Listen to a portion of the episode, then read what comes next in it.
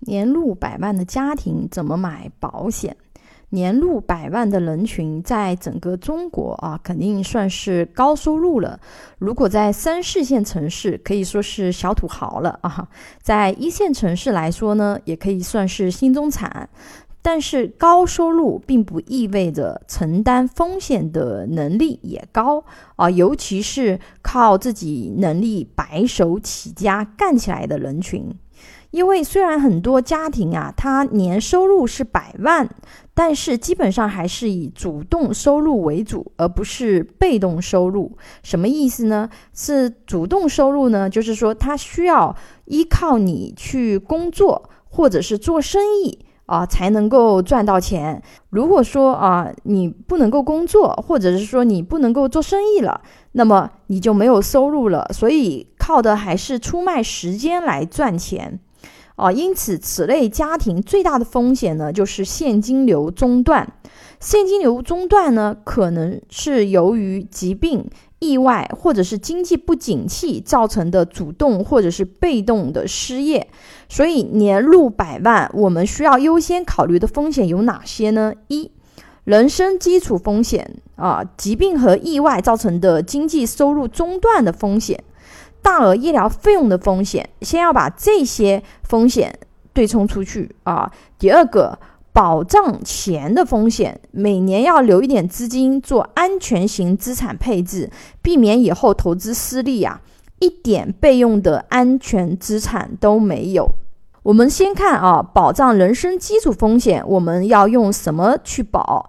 我们一般保人身风险呀，用重疾险、意外险、医疗险和寿险。或者是定期寿险来解决。根据不同的财务情况，一个基本保障家庭生活的保额，一般来说，意外险的保额应该在五到十倍的年收入左右啊。重疾险保额一般应该在三到五倍的年收入啊。寿险的话呢，保额应该在五到十倍的年收入。啊，之前有反复给大家讲过哦，医疗险的话呢，解决的是医疗费用报销的问题。年入百万的时候啊，最顶尖的医疗资源。你想要使用，可能还有点够不上，因为它的成本呢也还是很高的啊。比如说一些私立医院啊，但是达到这个级别肯定不会放弃治疗，对吧？那我们还是希望说能够去获取一些优质的医疗资源。那你可以搭配一个中端医疗或者是普通级别的高端医疗。这样可以帮助家庭获取三甲医院的特需部以及部分私立医院的医疗资源，并且承担医疗费用，啊，帮助家庭节省时间、节省钱。更重要的还是获取部分医疗资源啊。重疾险的话呢，对于年入百万的家庭，尤其是单经济支柱家庭，就是说夫妻两个只有一个是重点的一个收入人群，另外一个可能是在家照顾家庭的。那么家庭支柱的重疾保额，保额终身的话呢，至少你要考虑两百万以上，再加配短期保额，能够至少要做到三百万以上啊，不然无法对冲经济支柱患病时无法工作造成的经济损失啊。第三个的话呢是寿险或者说定期寿险，年入百万的家庭，这两个险种的保额加起来至少要达到五百万以上，尤其是上有老下有小的阶段，有的还有房贷，对吧？那么这个要根据你具体的家庭情况去规划。意外险啊，意外险除了赔付意外身故，更重要的是要保障我们存活时候的伤残风险，所以这个保额一定要做高。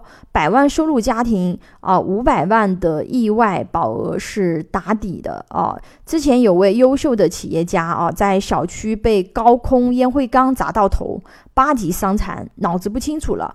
啊，也找不到人赔偿，后期企业肯定是经营不下去了。本来是个千万富翁啊，但是因为他脑子敲到出问题了，他欠人家的钱，人家是记得清楚的，因为人家会来要债嘛，对吧？但是人家欠他的钱，因为他不清楚了，他家人也不清楚，一下子家庭就垮掉了。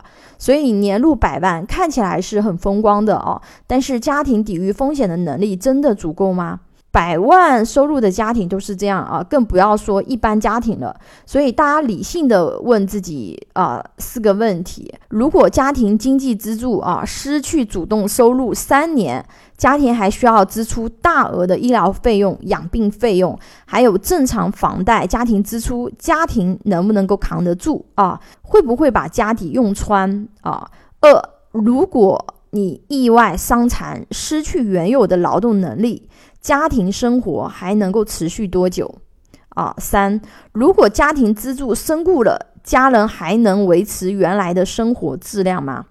啊，四，你投资的什么资产没有风险？你有没有什么资产本金和利益是有保障的，并且利益还不错，能持续稳定的保住赚来的钱？啊，有保险需求规划的朋友可以关注微信公众号“富贵成长记”或者私信老师咨询。